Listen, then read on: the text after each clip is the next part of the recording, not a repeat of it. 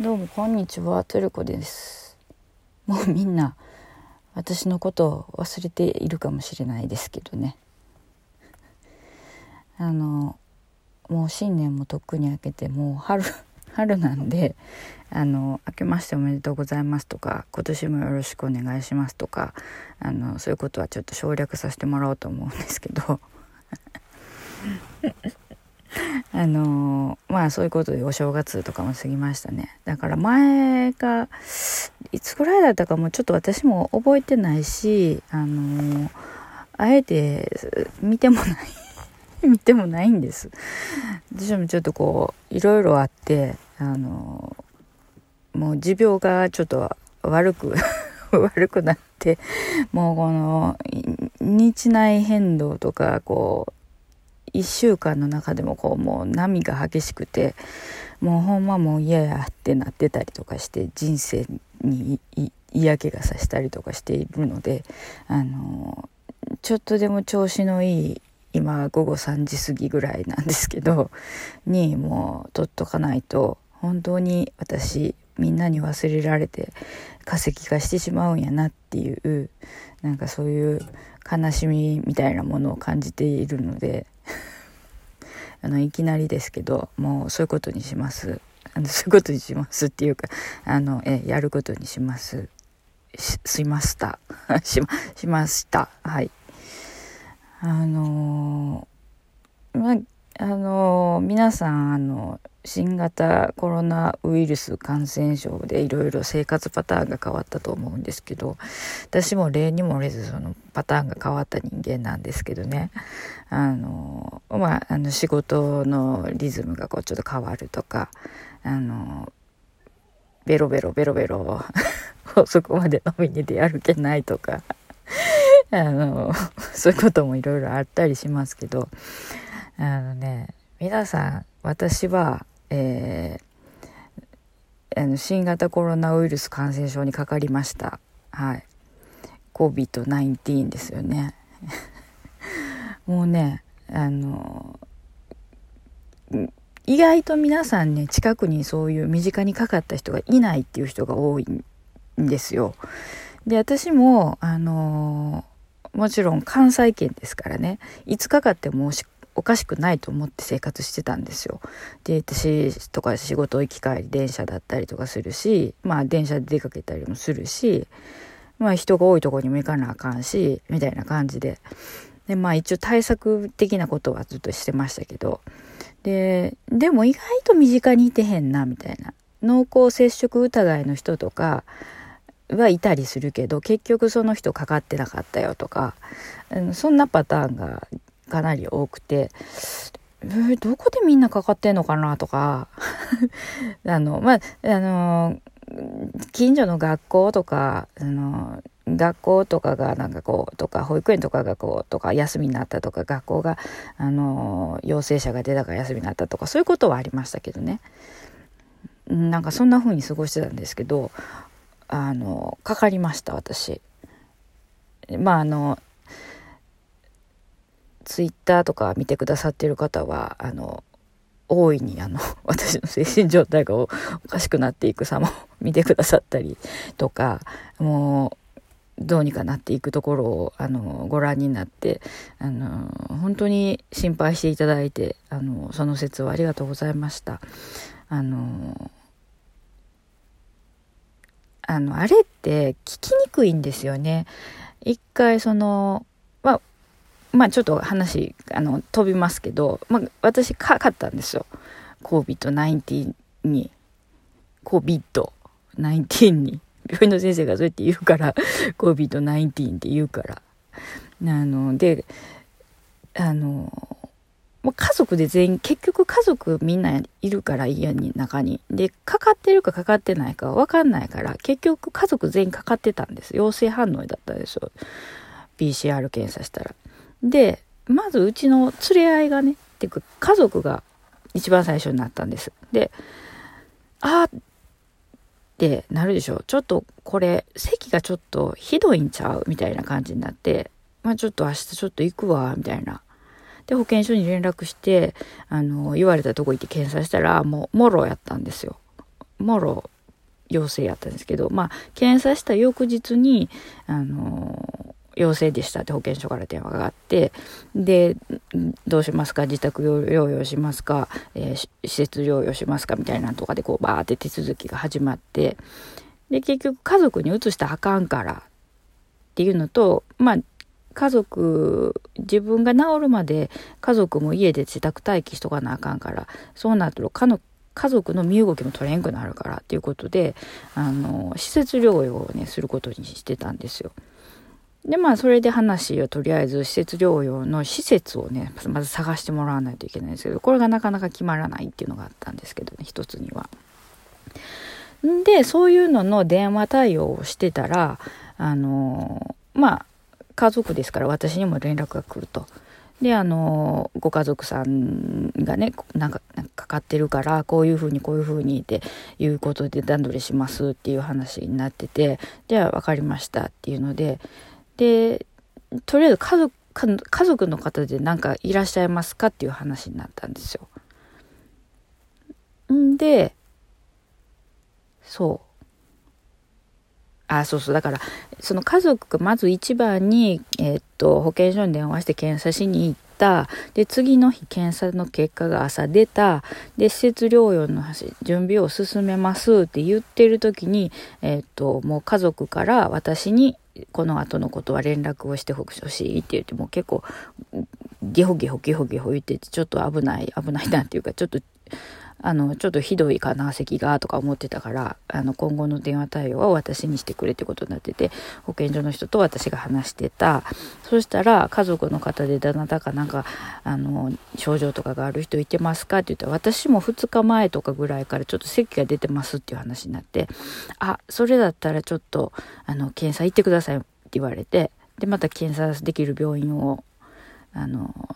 紹介しますのでって言われてでまた、えーと、病院を探してもらって連絡が来た。で私がまたその日に検査に行った。でまたその翌日の朝とかに検査が出た。結果が出た。陽性でした。うんとじゃあえっ、とどうしますかと。病自宅療養しますか、えーと施設療養しますかと。でうちまだ家族2人残ってますね。4人家族なので。でその2人もだから同じように考えて私もなったらまた自宅で待機せないかん時間が延びると。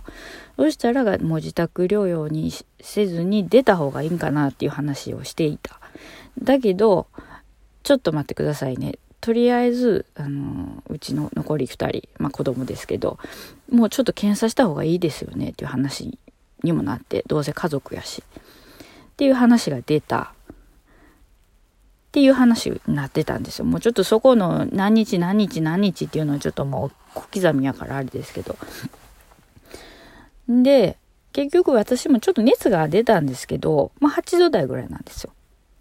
で、まあ、咳も出るししんどいしだけどなんかこうインフルエンザみたいな感じやったんですよ。ああ、しんどい、もうしんどいしんどいって言ってましたけど、インフルエンザみたいな感じだったんですよね。とそしたら、あの、施設療養の場所が決まらへんかった、あの、家族、まあ、連れ合いがですよ。あの、ま、まあ、その、検査に最初に行った時点から結構咳がひどくて熱も上がってたんですけど、あの、熱がガクーンって、ガクーンって言ってそれ下がった時に使うけど、ガーンって上がって、もう40度近くになったんですよ。でも席は止まらない。息はしんどい。みたいな感じになって、もうこれ私も、あの、救急車呼んでもら、呼んだ方がいいわと思って、もう救急搬送してもらおうって言って、あの、言ったんですよ。そしたら、いや、保健所の人が、施設が決まったって言うからって言って、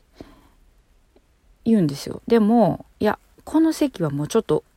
危ないと思う。で、呼吸も危ないと思う。言って私はまあ保健所の人と電話変わって言ったんですけどとりあえず施設に行ってくれって言われてでもうその時点で本当はばらしたくない看護師あるあるやと思うんですけど医療機関の人あるあるなんだと思うんですけどあの自分が医療従事者だとかそういう看護師とかだっていうのを知られたくないんですよね。病院とか行った時とかいざ患者になったとか家族が悪くなったっていう結局記録あんまり知られたくないパターンの時が多いんですけどもうその時点で知られていて 家族が言うたんでしょう。でおまけに私その呼吸器科であの仕事してたので呼吸とかに関してはちょっとまあ一応仕事してましたから分かるような感じになってるんですよ。であのじゃあちょっと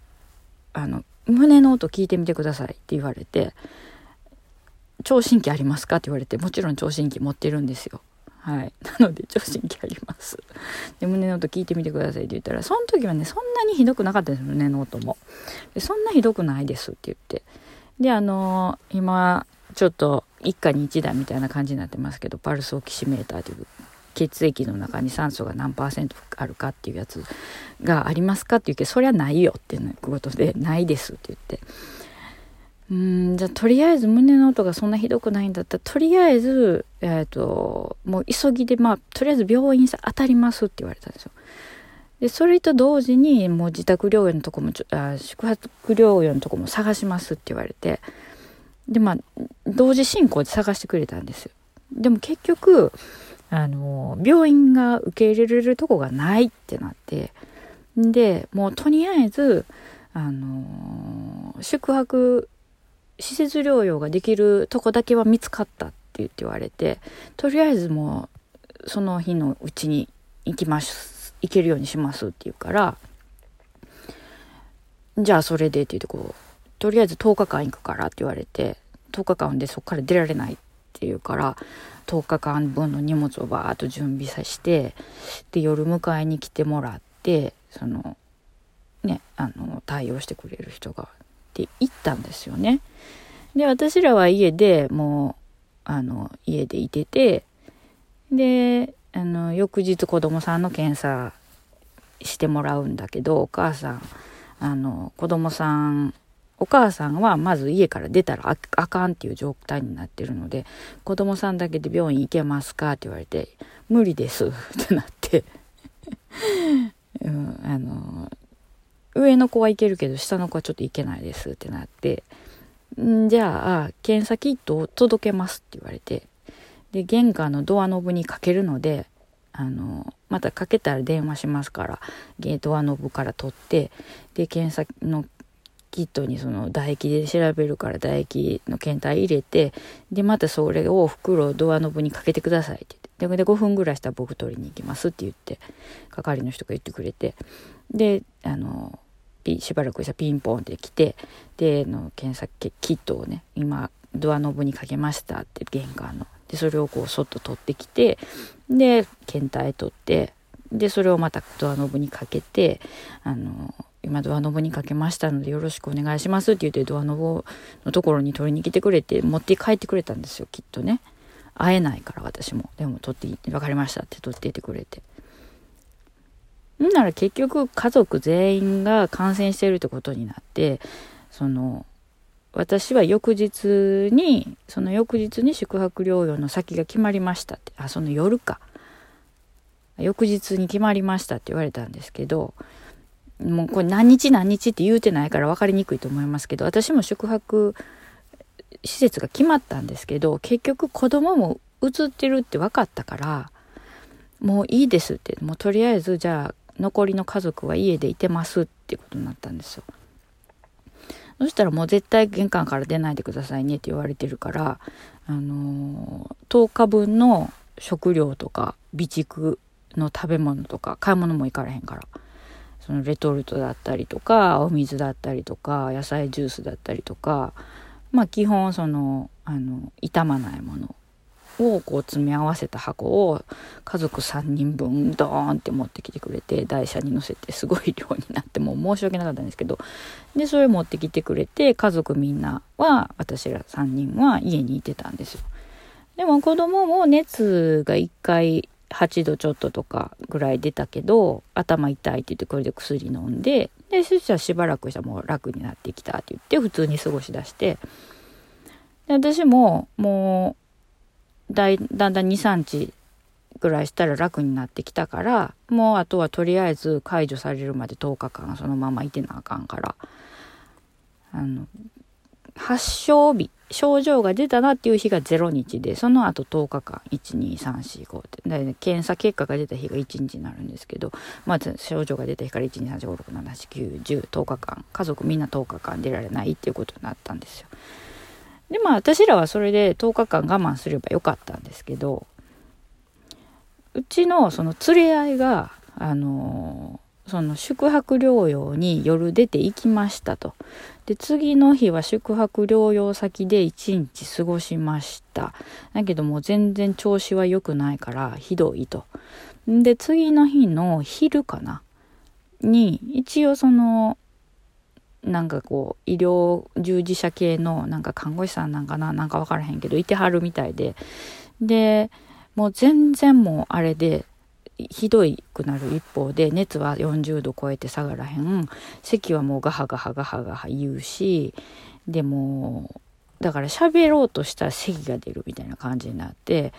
でなんか遠隔のリモートでなんか先生と連絡が取れるらしくてそれやったらもうこんな重症の人ここに置いとったらあかんって言われたらしくてであの救急搬送されたんですよ。またそれが受け入れする病院がなかなか見つからなくてあの救急車の中で待機してで決まってバーって送られたんですけど私らはその連絡がバタバタしてる向こうバタバタしてるから聞けれてなくてで宿泊療養どないなってんのかなみたいな感じで家でまあいてるんですけどなもうそんなことになっててガーって運ばれてでまあ運よく大きな病院に運ばれたので、まあ、対応できる病院がま限られてるからまあそうなんでしょうけどであのとりあえず病院にコロナ専門病棟みたいなとこにとりあえず入れてもらったと。でとりあえず点滴したりとか酸素吸入とかしてもらってちょっと落ち着いたぐらいにあのまあ連絡があってえっと本人からあの LINE が来てあ、そうか。救急搬送される直前に1回救急搬送されるってメールが来たんです。LINE が来たんです。でもこっちも何もできひんから、あ、マジ？みたいな。またちょっともし落ち着いたら連絡してみたいな感じですよね。救急搬送された病院にも私たち出られない、行けないから。で、救急搬送されたって今酸素何リットル流してもらってる。うん、けど熱も下がらへんし息も咳込み出したらひどいっていう話とかが来ててでももう今酸素するしかないからって酸素量がどんどんどんどん上がっていってその酸素のあの体に入る量をもう一段階あの量増量できるあのマスクに変えてガーッといったりとかしててもうそれでも咳がひどい熱引かへん。一応熱下げるようなお薬も入れてもらったけど熱下がらへんみたいな感じで言ってたんですよ。でずっと LINE ではちょっと時間がある時とかあの向こうがしんどくない時に向こうから連絡してくるのに返答してたんですけどそしたらその搬送された次の日1日過ぎたその次の日かに急変したんですよ。もう全然あの咳が止まらへんからまず。あのちょっと CT とかとまあ CT 最初に取ってくれてたんですけど入院した時に。でもう一回 CT ちょっともう取って評価しましょうって。まあ採血もずっとしてて様子を見てくれてたんですけど。そうしたらもう一気に左の肺がブワーって真っ白になっちゃってそれはこの COVID-19 のあのー、肺炎の特徴がブワーって左側に広がってたらしくてもうこれあかんって言ってなってでもう酸素の量もどんどんどんどん低くなっててだいたい、まあ、95以上はないとあかんような感じなんですけどそれがもう70代ぐらいまでしかさ70代とか60代までもう下がってしまって咳し始めたら。でそれで最高で上がっても80代ぐらいまでしか上がらへんくなって90代に上がらへんってなって。でもそれであの急遽あの人工呼吸器つけますってなって。でその連絡があのまた一回来たんですよ。あの LINE で人工呼吸器つけるかもっていう一文が来たんですよ。で、えー、ってなってるところに、あのー、その日のもう夜近かった当直の先生から当直でえっ、ー、とまあ主治医の先生で当直でみたいな先生がこう連絡してきてくれてであのー、今からもう人工呼吸器つけないともうあの体酸素が回らなくなって大変なことになるのでとりあえずあのつけますと。で今までの経過をまあ病院の先生がこうわーっとさささっとならあのお知らせしてくれてでもあのつけますのでって言ってもうこっちももうお願いしますとしか言えれへんしもうお願いしますって言ってであの急遽人工呼吸器つけることなんですよだから本当に急にあの悪くなるとかって言ってたでしょ？あれ本当に急に悪くなるんですよね。で人工呼吸器つけますっていうその当直の先生から電話があった後にその救命病棟の救急命救急センターでつけて ICU にっていう流れだったらしくて救命センターの主治医になったっていう先生から連絡があってもう人工呼吸を呼吸器つけますのででもその時にはもう処置が始まってたんやと思うんですけどでとりあえずつけますあのさっき先生からでも電話があったと思うんですけどって言ってまたサラサラサラっとつけてこういう風な感じでしていきますのでとりあえずっていうことで電話聞いて聞いてでも人工呼吸器つけるってどういうことよってなって。めっちゃ悪化しとるやんってなってもう私たちも呆然自失家族全員。ねもうこんだけひどくなったらちょっとどうなるかもわからへんからあのまあ救命の先生はまあできることはやりますっていうかあの精一杯やりますんでっていう風な感じのことを言ってくれるからあの「はいお願いします」って言ってやったんですけども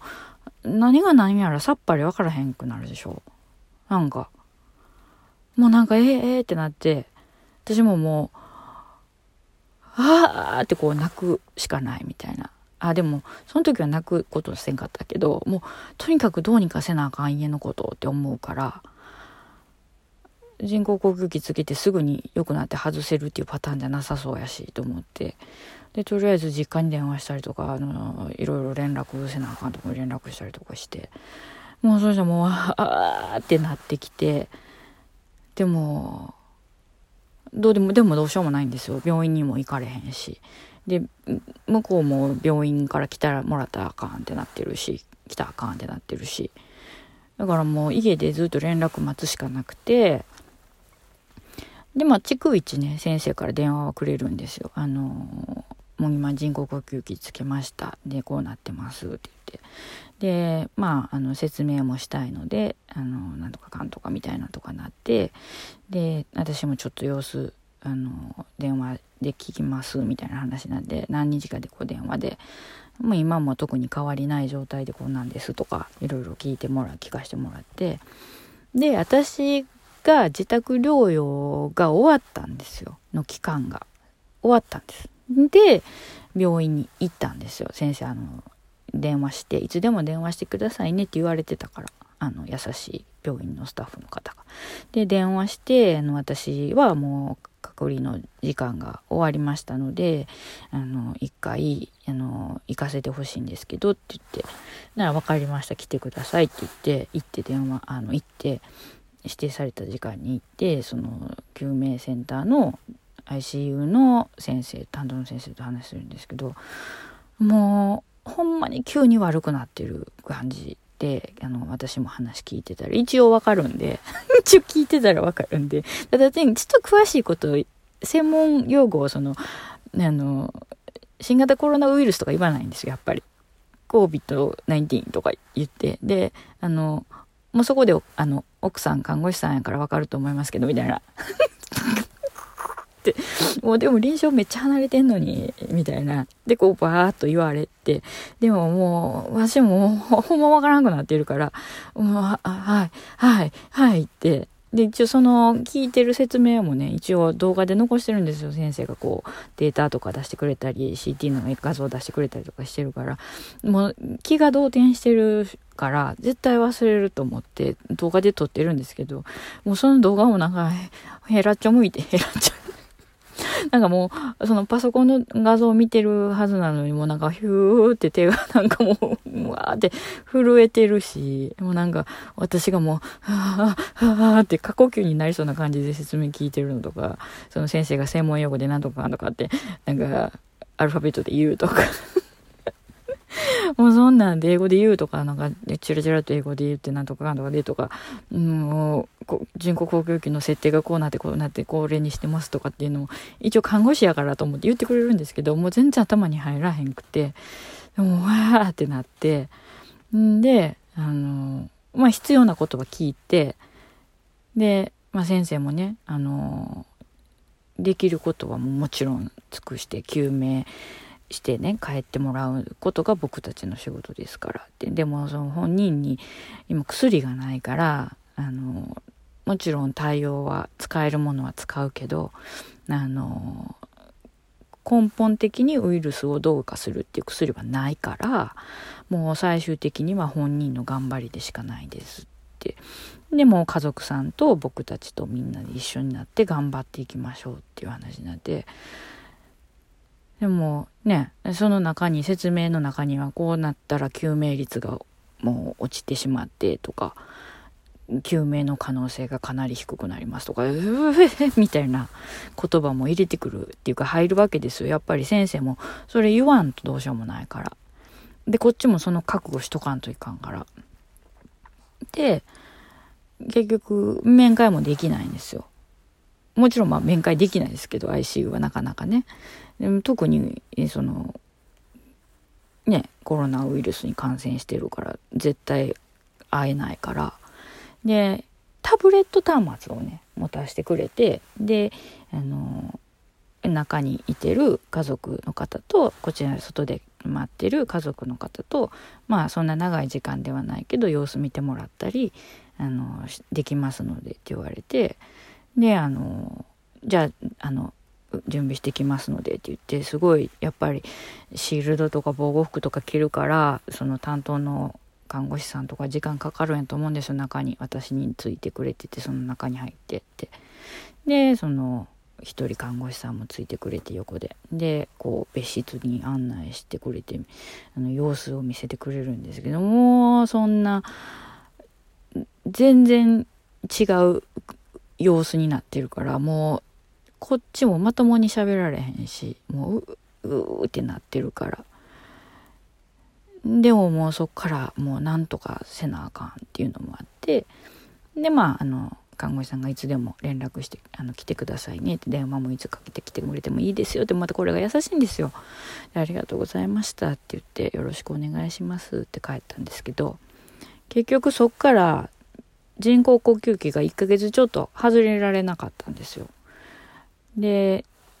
あのまあ、よくはなってきてたから外す方向にはもちろん行ってるんですけど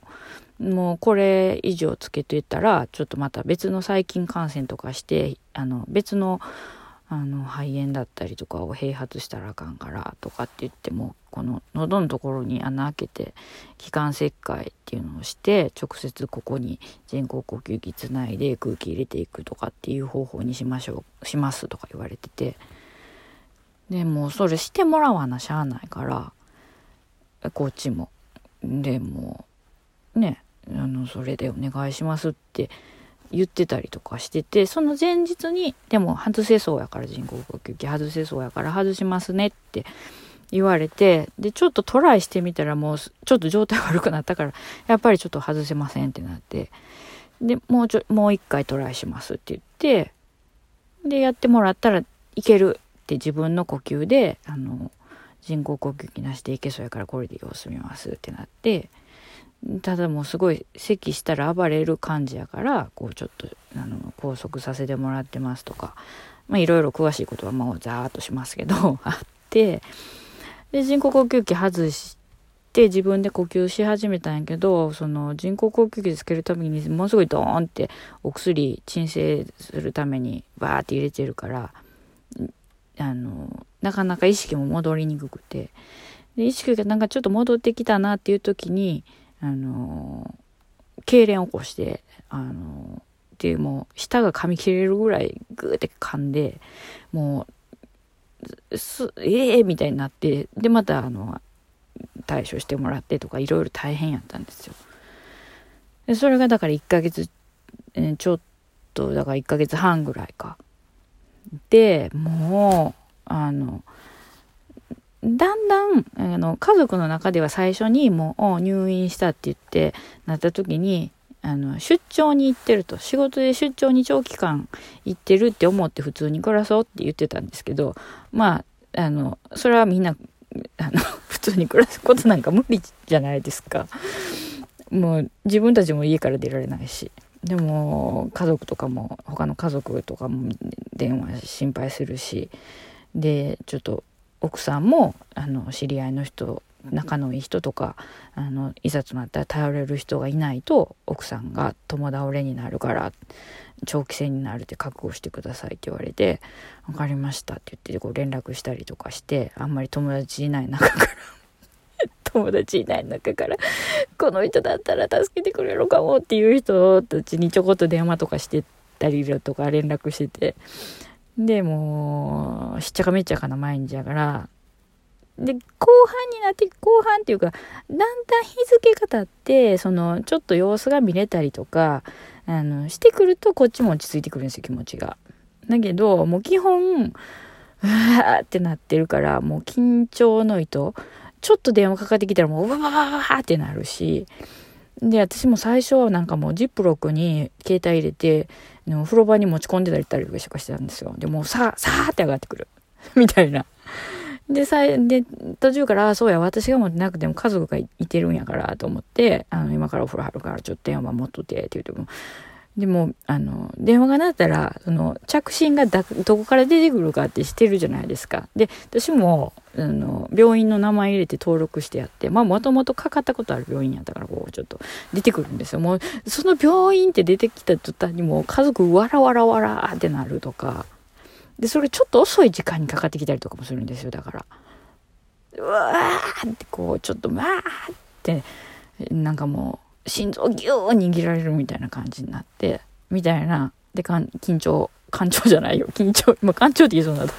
って言う、なりそうになったって言って言ってしまった。でもうこう、緊張の糸とか、でもね、本当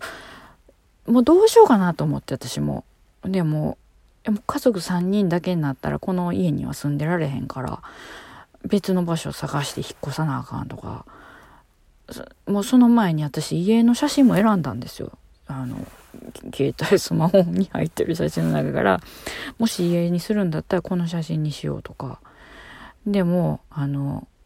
葬儀とかはしてもらわれへんっていうかできひんからとか。もういろいろいろいろ考えててその会社の人とかあの連れ合いの会社の人とかで相談したりとか。あのどうなるんでしょうとかって。もう向こうの人もどうなるんでしょうやけど反対に聞き返すけど。そんなやり取りとかもしてでまあ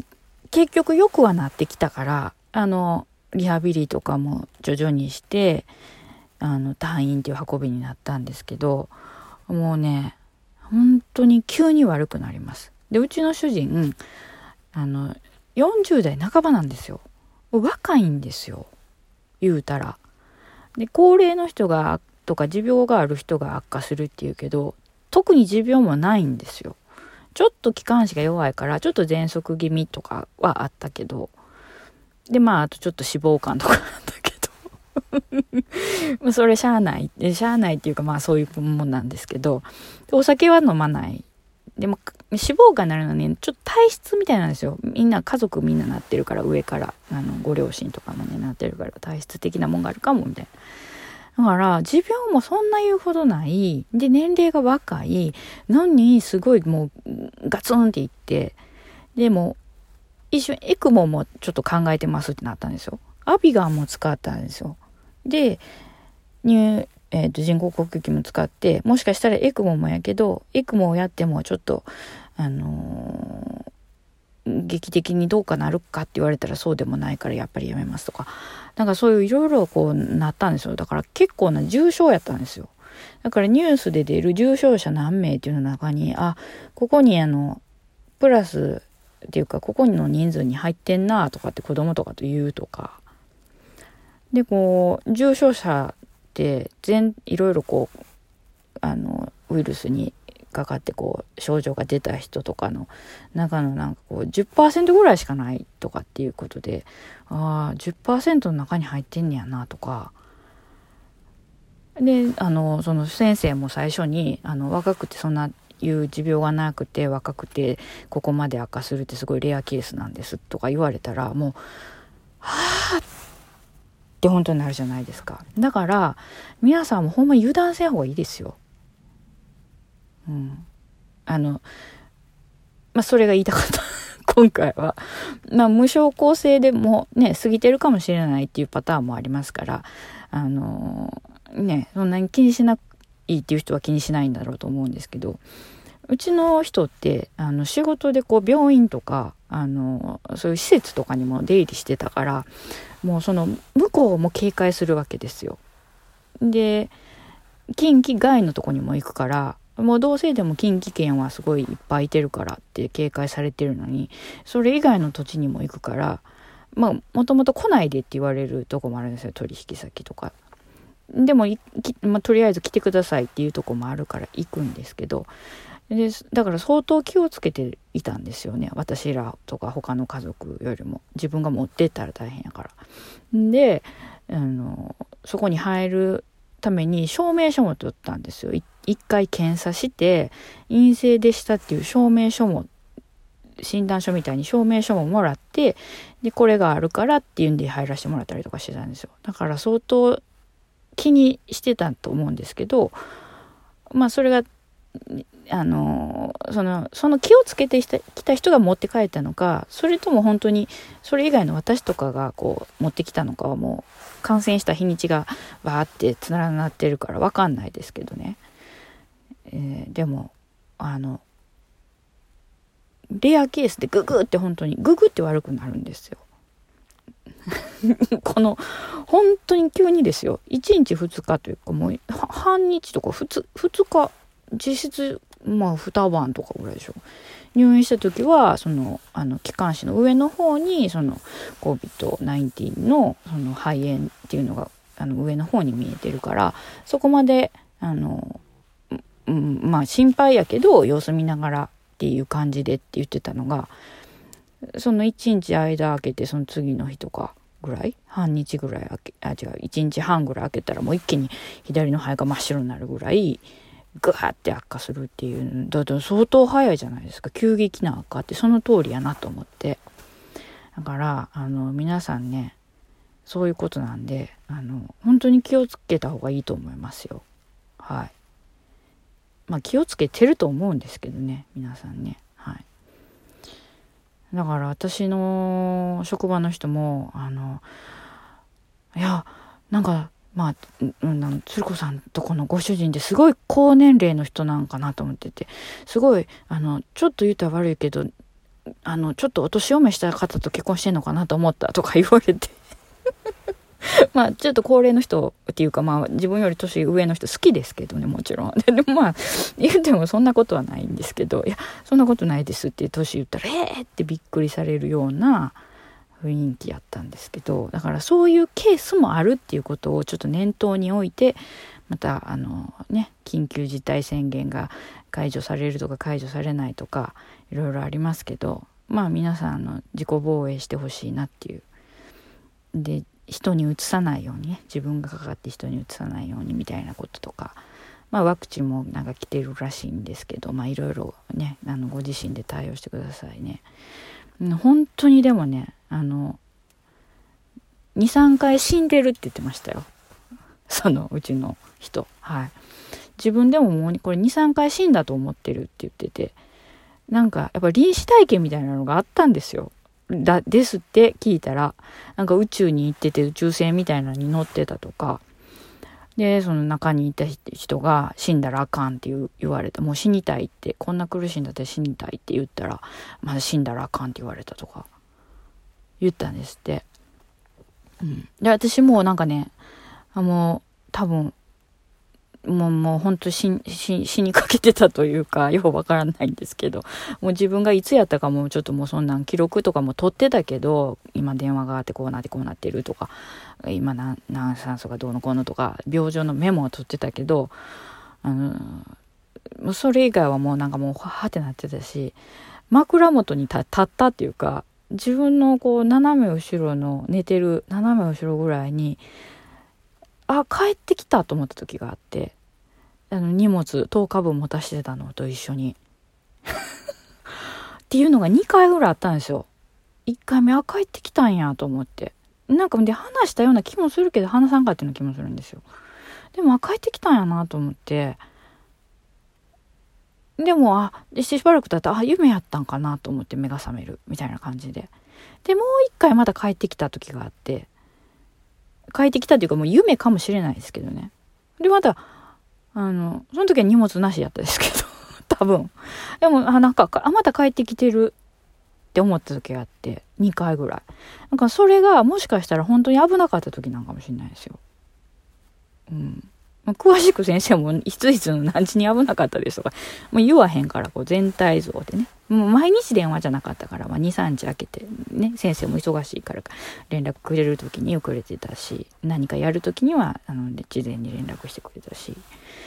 で、まあ私も行けたりとかしてたんですけど、あそんなんもあったから、あそういうなんかのもやっぱあるんやなとか、うん。なんかそういう感じとかねいろいろありましてね、えー、で大変やって。でも私がもう本当にもう気持ちがもう浮き沈みが激しくて本当ね皆さんにはんとこう心配をおかけしたんですけどおかげさまで本当にあのまあ徐々に普通の生活に戻りつつあるんですけどやっぱ1ヶ月私がそれでこう気張ってたりとかしたのでもう今相当具合悪くて。例えばその何て言うんですか。一日寝込んだらその体力的なものが落ちて回復させるのに3日かかるとかよう言うじゃないですか。筋肉が1日でちょっと落ちた分を回復させようと思ったら3日かかるとかよう言うでしょだから私1ヶ月半ずっとこう気持ちが張り詰めててぐーってこうなんか変な感じになってたのがやっぱ1ヶ月半経って一応収束っていうか、まあそれでも心配したりとかいろいろ病院連れてったりとかするから約2ヶ月ですよ。もう心的外傷みたいな感じ、心的外傷っていうまではいかないけど、こう、もともとの持病が、こう、ちょっとググって悪くなったのが1ヶ月、まあ1ヶ月半としましょう。まあ2ヶ月としましょう。そしたら、それ戻してくるのに、どんだけかかるかみたいなとこになってくるじゃないですか。でもまあ皆さんが心配してくれたり、ちょっとまあ、あの、ね、ちょっと気分転換とかしたりとかしてるから、そんなかからないけど、やっぱりね、具合が良くないんですよね。はい。だから本当にね、あの、いろんな方に心配していただいて、あの、ツイッター上とかでも うん、でもあの地元のあの、ね、人にちょっと必要自分のことで連絡したのになんかわーって泣いて話聞いてもらうとか、えー、もういろんな人にね本当にあの心配していただいてありがたかったですね。うん、だからなんかね本当ねだからうちの家族の中でも誰がウイルスを持ち込んだかみたいなのがあるんですよやっぱり。一番やっぱ外に出て活動するのはあの息子だったりするから実はそっから持ってきたんちゃうかと。で息子とかだったら若いし元気やからそんなにあの重症化してなかったんじゃないかとかっていう話とかにもなったりしたんですけどもうそれ言うたるなよと。本人も持ち込みたくて持ち込んでるんじゃないんやから。なんかそんなんもあって家族内でもなんかちょっとそういう風な雰囲気になったりするんですよ。た特にうちとこなんか主人がそうやってグー 主人がってしまった家族がこう連れ合いがグーって悪なったからもう連れ合いは連れ合いでも精神的にもうちょっと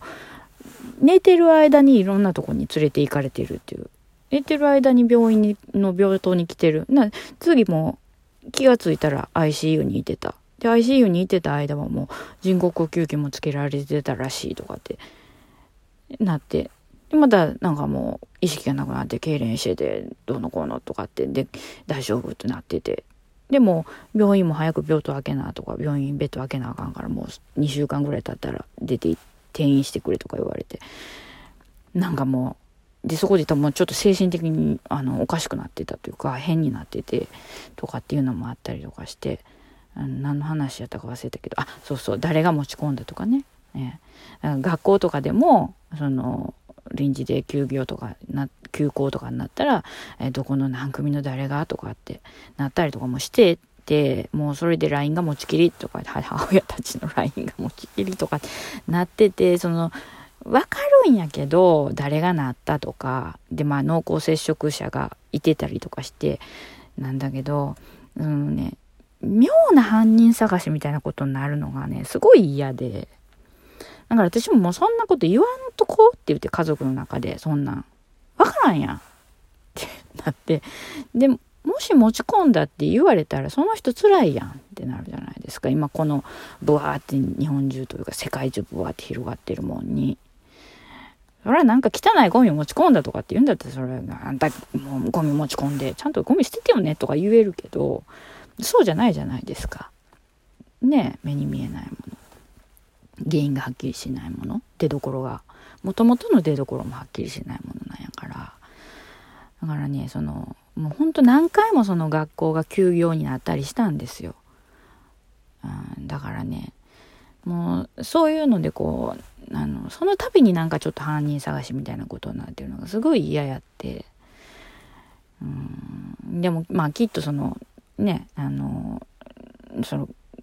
濃厚接触者とかそういうのは調べなあかんと思うんですけど。だけどそのねなんか結局あの人がとかこの人がっていうのを単純にこうなってるからこの周囲のこの人たちは検査して映ってないか確認して必要ならば隔離とか自宅でとかってなるっていうんじゃなくてその中その中の人とか周りの人がいやもともとあの人がかかったからやんみたいななんか変ななんかこう空気になるからもしかしたらあ自分すごい体調悪いこれってなってても言えないパターンもあると思うんですよ。で言えないパターンが出てくる場合があると思ってからほんまそういうのもやめた方がいいっていうか絶対やめるべきやと思ってもうだから私たちも私ももう最終的にはその心配するあの親御さんとかのもう LINE からはもう知らんふりしました。一回通知切ったって。そんなことしてもキリがないから。キリがないっていうかもう気分悪いでしょ。気悪いでしょ。で、その中の、グループの中のちょっと仲いい人たちには言ってたから、うちの、あの、家族、人工呼吸器つけてるからって言ってたから、もうそれを人も気使うじゃないですか。だからそっちにも悪かったなとか思うし、で、こう、ね、あの、これも本当そうなんですけど、周りの人も私がこう、逐一こう報告するわけじゃないから、まあ、家族とか親類とかだったら別だけどだからねそのツイッター上で私がもう大荒れに言われてる時とかもうガーってなってるのを見てね本当に心配してくださった方がすごくたくさんいたんですけどその人も「どうなってんの?」って聞かれへんじゃないですか。もう実はそもう そんななツイッターなんかやってる場合じゃないぐらい本当は大変なんやけどもうツイッターしか私の心のよりどころがないってツイッター言ってんのかもしれないしみたいにこういろいろ向こうも良くなってるか悪くなってるかわからないからこう聞けないっていうのもあってそのねあのもどかしさというかのもあったんやと思うんですけど本当に心配していただいてありがたくて。はい。なので本当にその件をね皆さんにお礼が言いたかったことと皆さんやっぱり油断したらあかんでっていうことを言いたかったんですよ。ね、だからまあお互いにあの交代もすぐ消えちゃうらしいんですよ。だから私たちの交代もう冗談で私たち今最強みたいな 言ってたんですよね。まあ今もまだ最強なのかもしれないですよ。交代が今あって。だけど、もう半年とかぐらい長くて半年ぐらいで抗体消えちゃうからって先生言ってたからあのそうなったら結局また同じやし変異株とか出てきてるから結局またそれにかかったらみたいなのあるしで一回普通のにかかっててこあの新しい変異株だったりとかワクチン打ったらどうなるのかとかも分からへんからやっぱり気ぃつけなあかんもん気ぃつけなあかんのやなと思って。まあ最強とか言いながらちゃんとやってましたよ。マスクもしてたし、今私ら最強やんなってか言いながらもうちゃんとしてましたよ。もちろん。で、今もしてますからね。その辺は誤解のないように言っときますけど。だからね、ほんと皆さん気をつけてください。はい。だからこうやって話してるともう本当に私元気になったみたいな感じでしょ。でもこれね、2, 2時間ぐらい後になったらね、しんどくなってきて もう、もう深ぶって寝るんですよ。はい。で、私ね、精神的に具合がやっぱ悪くなってくると、お布団で寝られないんですよ。もうお布団で寝たらすごい楽やっていうのも分かってるんですよ。だけど、布団で寝てたらもうね、落ち着かなくて、あの、眠剤も飲んでるんですよ。睡眠導入剤もね、もう最近しんどいから2種類飲んでるんですよ。それでも寝られなくて、で、寝ても目が覚めて、で、布団で寝てることが気持ち悪くなって、来たり、布団で寝てることが気持ち悪くて目が冴えたりして、寝られなくなるんですよ。だから、具合が悪い時、リビングで、リビングにあの毛布持ってきて、で、ぐるぐるくるまって寝るっていう悪いパターンがあるんですよ。体全然休まれへんのですけど。でもそれやったら寝れるから、そうするんですよ。だけどまあもちろん家族とか、もちろん、あの、ね、あの、本当にもうしっちゃかめっちゃかな時には子供とかに布団行ってねえやって注意されるぐらい 俺がゲームしたいからみたいな感じで言われたりとかしてたんですけど、やっぱりね、今もね、布団で寝たらしんどいんですよ。余計にしんどくなるから、あの、リビングで寝てるんですけど。とね、もうね、うん、もうお風呂とかも入りたくないしね。うん、ご飯とかもいらん、いらん。あんま食べたくない。でも酒飲む時は食べるけど、みたいな。感じとか、もうね、あの、また次の受診の時に先生に相談しないといけないんですけど。でもね、本当にね、あの、すごくしんどくなると思うんで、あの、皆さん本当に気をつけてくださいね。本当に。はい。私も気をつけようと思うんですけどね。はい。まあ、ほんで他の話もまあしようかなと思ったんですけど、まあそんなこんなで、あの、他に楽しいことがあったかって言われたら、多分あったんです。あったんですよ。あったんです。あの、友達とそれでも気分転換にって誘ってもらって、ご飯食べて、すっげえうまい肉、みたいなこととか、あの血液がゾーンの諏訪山先生にちょっとご飯食べてお茶してもらって、すごい話も聞いてもらって、すごい楽しかったとか、あのそれ以外にも知り合いの人と会ってやちょっと話したりとかっていうのですごい楽しいことがあったんですよ。でちょっとずつ気持ちも落ち着いてきたらもう下ネタばっかりツイートするとかでこう楽しいこととかもいろいろあったんですけどまず今日はそのあの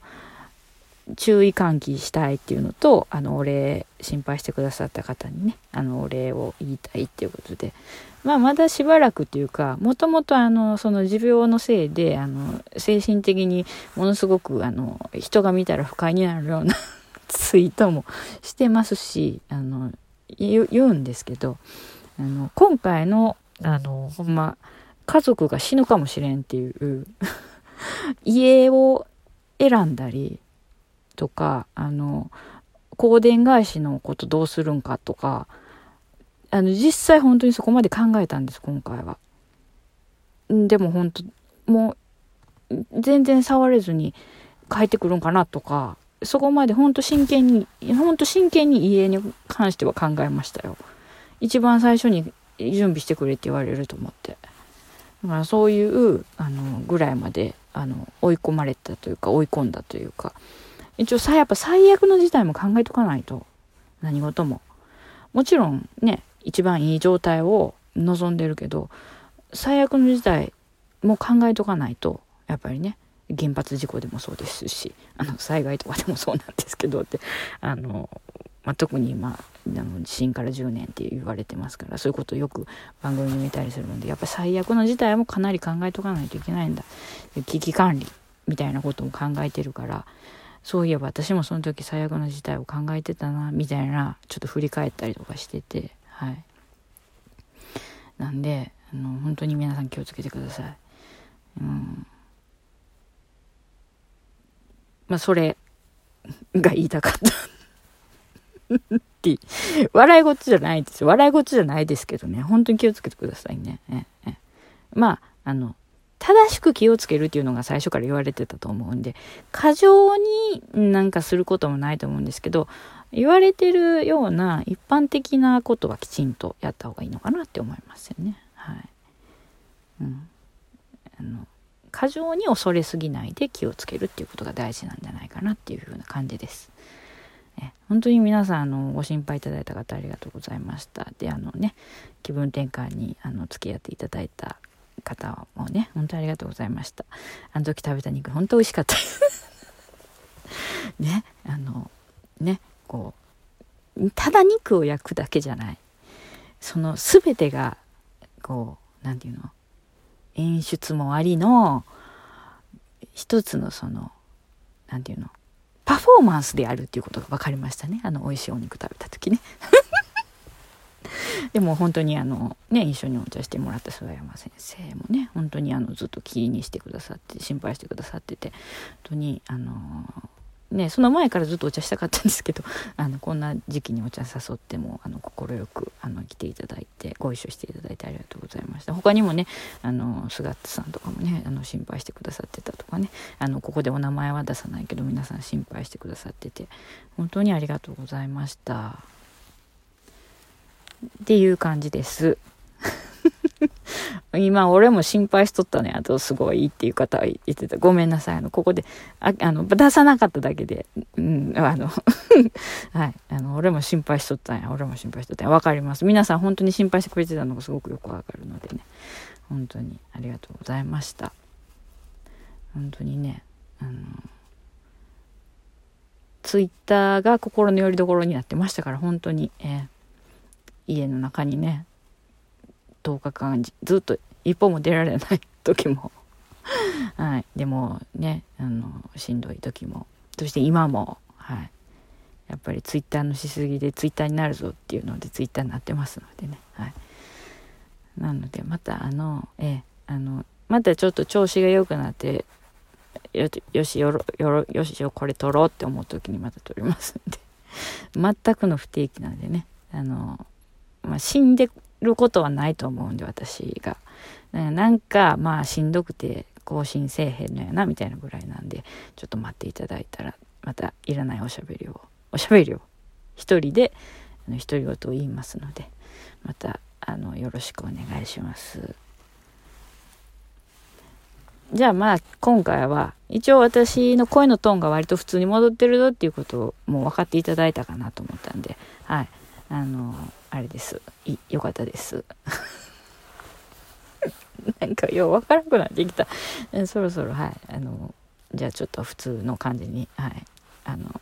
また毛布にくるまる感じに 戻ります。